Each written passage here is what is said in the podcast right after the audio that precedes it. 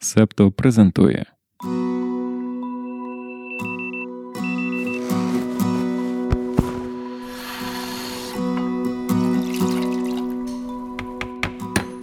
П'ятниця 22 грудня 2023 року. Ранкове допіо. Випуск 200.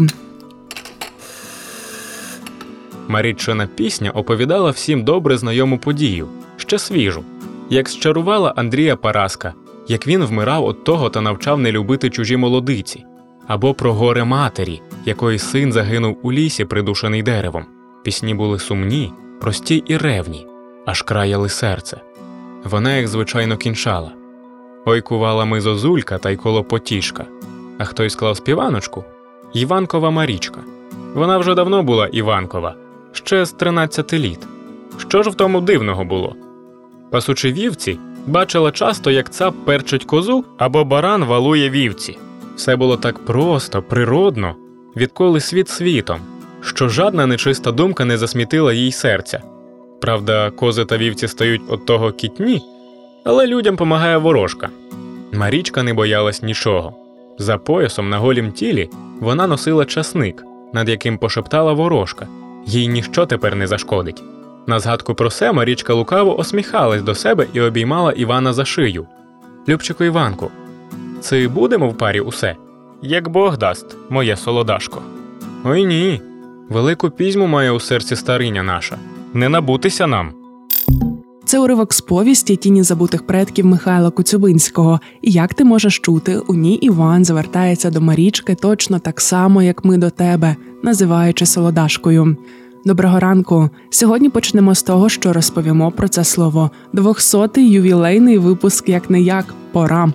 Солодашка це слово гуцульського діалекту, і окрім тіни забутих предків та ранкового допіо, ти його можеш також почути або ж прочитати, наприклад, в романі Марії Матіос Солодка Даруся та в повісті Марії Остромири над бистрим Черемошем. У вільному доступі можна знайти доволі багато статей, дипломних та курсових робіт про гуцульську лексику. У них ми прочитали, що через слово солодашка виражається емоційно експресивне забарвлення, замилування та захоплення. Тому знай, що своїм солодашком ми виражаємо замилування та захоплення тим фактом, що ти слухаєш ранкове допіо. Ми почали використовувати таке звертання за аналогією до Хані чи Лав, що доволі поширено в англомовному світі. Узяли солодашку як наш автентичний відповідник. Придумали не ми самі. Так робив Сергій Саржевський, український перекладач-синхроніст. Колись на СТБ виходило шоу Танцюють всі. У журі там працював Франциско Гомес. Пан Сергій його перекладав. Якщо ти дивився чи дивилася це шоу, то ймовірно можеш пам'ятати ті дуже живі та колоритні переклади. Телеканал попросив Саржевського не бути просто собі перекладачем, який технічно добре доносить до аудиторії сказане іноземним хореографом, а зробити це емоційно. В одному з інтерв'ю перекладач розповідав про свою професійну філософію максимально використовувати ресурси української мови, зокрема багатство експресивної народної лексики, щоб сформувати неповторний образ мовця. Так і сталося, що глядачі та глядачки чули, як Франциско Гомес у перекладі Сергія Саржевського звертався до учасників та учасниць шоу не Мачо та Хані, а Казарлюга та Солодашко. Фрагмент стіни забутих предків, який ми використали на початку, нам люб'язно надала платформа Megogo Audio, за що ми дуже вдячні.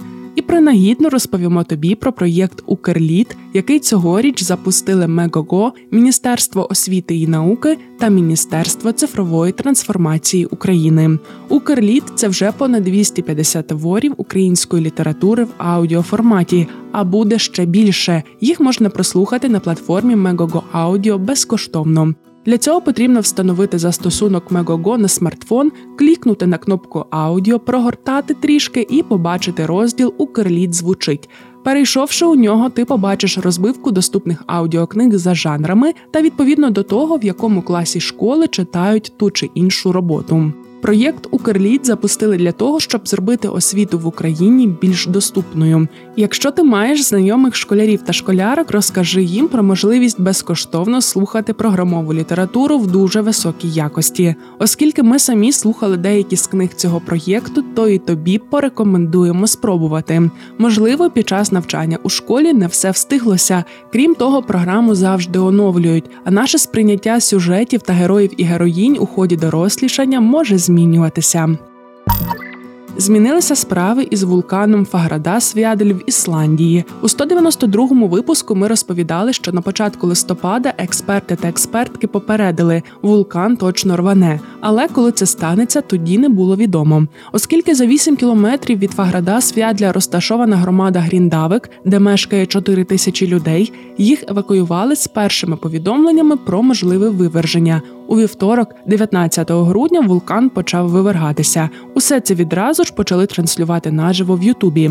Вже до вечора потоки лави становили приблизно одну чверть від того, що спостерігалося на початку виверження. Метеорологічна служба Ісландії повідомила, що той факт, що активність почала зменшуватися, нічого не свідчить про тривалість виверження, а радше про те, що процес досягнув стану рівноваги і може продовжуватися навіть протягом ще кількох днів. Більша частина лави текла на схід, а не до населених пунктів. Це дуже добре, оскільки у геофізиків були побоювання, що може зачепити одну з електростанцій, яка постачає електроенергію та підтримує опалення будинків для 30 тисяч людей. І загалом виверження оцінюють як таке, що пішло за найкращим з можливих сценаріїв.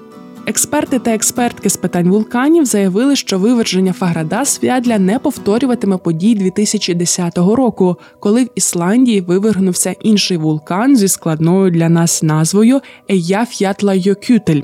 Тоді над Європою розсіявся величезний стовп попелу, що призвело до тижнів хаосу у світовому авіасполученні. Як ти уявляєш вулкан? Бо у нас досі був лише стереотипний образ гора, що вивергає лаву. Такі вулкани, звісно, існують, але Фаградас Фядель це зовсім інша система. Йдеться про більш прихований та непередбачуваний підземний потік магми, що тунелює під півостровом Рік'янес, повільно просуваючись до поверхні.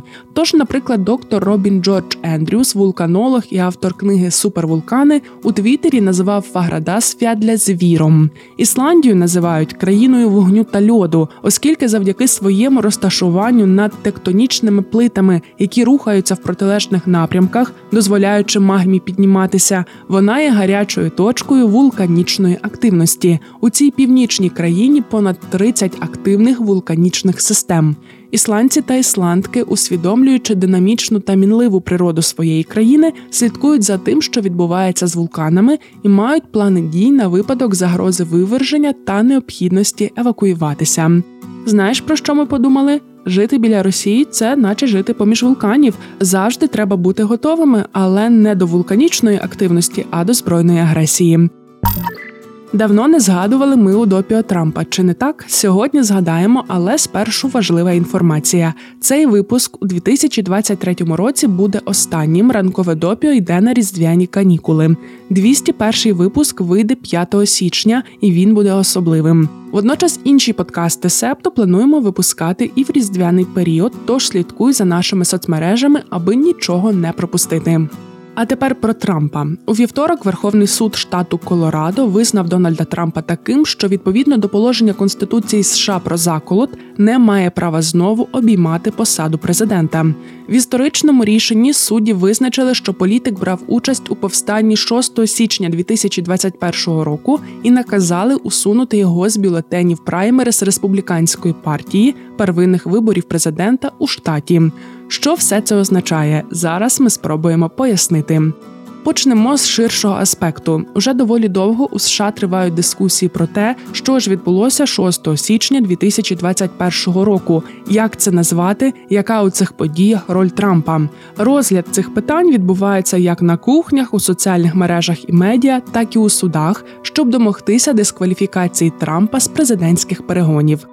Ми вже колись розповідали у допі про 14-ту поправку до Конституції США. Вона передбачає заборону повстанцям проти Сполучених Штатів посідати посади. Не йдеться про право на протест, йдеться саме про заколот та повстання проти держави. І ось в судах ініціативні групи виборців намагаються добитися того, щоб напад на капітолій протрактували саме як заколот і визнали ключову роль Трампа у ньому. Теоретично це означатиме, що він не зможе претендувати на посаду президента. Відповідні процеси запущені в декількох штатах. У Міннесоті та Нью-Гемпширі позови відхилили на процедурних підставах. У Колорадо, з якого ми почали, раніше справу розглядав окружний суд. Він визнав, що Трамп своєю участю у нападі на капітолій підбурював до заколоту, але вирішив, що політику не можна заборонити брати участь у виборах. Мотивували це тим, що не зрозуміло, чи 14-та поправка стосується посади президента. Верховний суд штату це рішення скасував і вирішив, що Трампа треба дискваліфікувати. Рішення прийняте, але чинності воно набере лише з 4 січня. За цей час на нього можуть подати апеляцію. У команді Трампа вже заявили, що це зроблять, і переконані, що Верховний суд США винесе рішення на їхню користь. Коли буде подано апеляцію, то набуття чинності рішенням Верховного суду штату Колорадо ще відтермінується. Щодо Верховного суду США, то відомо, що за часів президентства Трампа він постарався, аби мати лояльний до себе склад. Якщо головний суд Сполучених Штатів таки підтримає рішення, яке було прийняте в Колорадо, це породить додаткові запитання. Зокрема, чи рішення Верховного суду США буде таким, що поширюється на всю країну, себто чи визнає Верховний суд США, що Трамп ніде не має права балотуватися, чи можливо просто підтвердить, що рішення Верховного суду Колорадо є виправданим визнаним, але залишить на розсуд кожного штату розгляд подібних позовів. Яке ж значення прийнятого судом рішення? Washington Post пише, що воно водночас є вибуховим і таким, що швидше за все не матиме прямого впливу на вибори 2024 року. Колорадо це продемократичний штат. Трамп загалом є великим фаворитом для висунення від республіканської партії, і найбільш ймовірно, щоб стати кандидатом, Колорадо йому просто не знадобиться. Окрім того, Верховний суд США взагалі може скасувати рішення про дискваліфікацію. Хусити єменські бойовики, яких підтримує Іран, знову активізували напади на судна у Червоному морі. Нещодавно, нібито в підтримку Палестини, випустили понад 100 безпілотників та ракет по кораблях, що пов'язані із 35 країнами світу. Це ставить під загрозу всю світову торгівлю. 20% світових контейнерних перевезень, 10% морської торгівлі та 8-10% морського транспортування газу та нафти проходять через Червоне море та Суецький канал. Напади хуситів спричинили хаос. Тож 4 з 5 найбільших у світі фірм з контейнерних перевезень призупинили рейси за цим маршрутом. Були призупинені і поставки нафти. Ціни на акції контейнерних фірм різко зросли через те, що інвестори очікують на скорочення потужностей. Зросла і вартість контейнерних доставок між Азією та Європою. Якщо ніяк не вирішити питання збройної активності хуситів у Червоному морі та Суецькому каналі, то вже дуже скоро розпочнеться криза в ланцюжку поставок. Сподіватися на те, що у них закінчаться ракети, марно. Іран справно постачає збройне угруповання всім необхідним. Хусити мають у своєму арсеналі і балістичні ракети, здатні пролетіти дві тисячі кілометрів. Американські, британські та французькі військові кораблі тижнями збивали хусицькі безпілотники та ракети. Утім, цього тижня медіа дедалі більше писали про те, що подібний оборонний підхід важко буде довго втримувати, та й питання з його ефективністю саме в контексті забезпечення нормального функціонування торгівлі. The Economist пише про те, як буде змінюватися підхід до вирішення цієї нової кризи. Перше посилення міжнародної військово-морської присутності на близькому сході. 18 грудня США оголосили про нову оперативну групу для патрулювання цього району. 10 здебільшого європейських країн вже публічно підписалися під такою ініціативою, що доєднаються до неї. Ще 9 держав, включно з Єгиптом і Саудівською Аравією, підтримують зусилля США, але більш стримано. Щонайменше п'ять американських есмінців зараз знаходяться у Червоному морі. Одним із варіантів, що може відбуватися надалі, називають забезпечення збройного супроводу торговельних суден. Так, Сполучені Штати працювали у перській затоці в 1980-х під час так званих танкерних війн. З часом для подібного підходу знадобиться занадто багато військових кораблів. Тож цільова оперативна група з більшою ймовірністю встановить безпечний коридор, де діятиме протиповітряний захист від безпілотників і ракет. Також є сподівання на дипломатію. Саудівська Аравія мала би підписати угоду про продовження перемир'я з хуситами, яка може включати зобов'язання припинити морські атаки. Проблема в тому, що дипломатія може не спрацювати, зокрема тому, що немає впевненості, що хусити поважатимуть хоч якусь угоду. Окрім того, є ще Сполучені Штати, які хочуть зберегти за собою право в разі потреби наносити удари по хуситах. Нагадаємо, що девіз цього збройного угруповання смерть Америці, смерть Ізраїлю. Незважаючи на заяви США про міжнародні військово-морські зусилля для захисту комерційних кораблів у Червоному морі, перевізники не поспішають повернутися на цей маршрут. Офіційні особи Сполучених Штатів досі зважують потенційний військовий удар по хуситах. Речник Білого Дому з питань національної безпеки Джон Кірбі заявив у вівторок, що адміністрація президента не хоче цитуємо телеграфувати в будь-який спосіб жодні удари. Але як повідомляє Блумберг, представники Пентагону мають представити Байдену варіант важкої відповіді єменським бойовикам. Ти розумієш, так? Здається, у 2024-му знову ніде не буде спокою. Спільноті Септо розповімо сьогодні про пару, яка дуже сильно продешевила, продаючи рідкісну африканську маску. Аби прослухати цю історію, підписуйся на Patreon чи BuyMeACoffee. Цю частину можна послухати лише на Патреоні. Доєднуйтеся до спільноти, щоб отримати доступ. Це передріздвяний випуск. Тож як ми обійдемося без тематичних новин? The Guardian пише, що лікарська спільнота застерігає на різдво зростає ризик переломів статевого члена. Про це свідчать результати дослідження, проведеного в Мюнхенському університеті імені Людвіга Максиміліана. Підозрюючи, що інтимність і ейфорія святкового сезону можуть бути фактором ризику для такого типу травм, там вивчили лікарські дані для 3421 чоловіка, які отримали переломи статевого члена в Німеччині між 2005 і 2021 роками. Дослідження виявило, що такі травми дійсно були більш поширеними на різдво. Воно також показало, що ризик зростає у вихідні та під час літніх канікул. А ось новорічна ніч не пов'язана зі збільшенням кількості травм пеніса. У всякому разі, в Німеччині кількість госпіталізацій з переломами статевого члена залишалася відносно стабільною під час пандемії COVID-19, включно з періодами карантину. Середній вік потерпілих становить 42 роки. Доктор Ніколао Спіргідес, уролог, який керував дослідженням, пояснює, що така травма зазвичай виникає під час надмірно захопленого статевого акту, особливо в позах без прямого зорового контакту. Про переломи часто свідчить відчутний тріск, який супроводжується сильним болем, швидкою втратою ерекції та сильним набряком і синяками. Доктор Піргідес каже, що коли пацієнти звертаються до лікаря, їхній пеніс часто виглядає як баклажан. Він також розповів, що більшість переломів статевого члена відбуваються за нетрадиційних сценаріїв, наприклад, під час позашлюбних стосунків або коли люди займаються сексом в незвичайних місцях. Лікар хоче, аби пари були обізнаними про ризик травм і поводилися обережно напередодні різдва. Якщо ж таки сталося гірше, то слід відразу звернутися по медичну допомогу.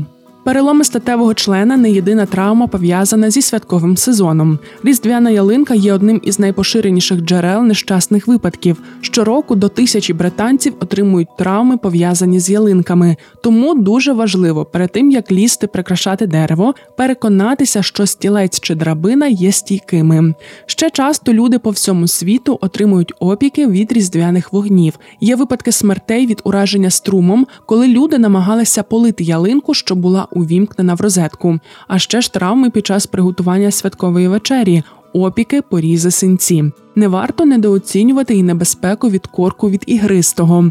Тиск вуглекислого газу в пляшці шампанського в 2-3 рази перевищує тиск повітря в шинах автомобіля, і він може дуже різко викинути корок з пляшки. Ну і серцево-судинні захворювання. Були проведені дослідження у США, які виявили, що в деяких містах на різдвяний період припадає пік смертності від серцево-судинних захворювань. Ми про це все розповідаємо не для того, щоб налякати, а щоб сказати бережися і вчасно звертайся по медичну допомогу. Стіки до ранкової кави про події стисло.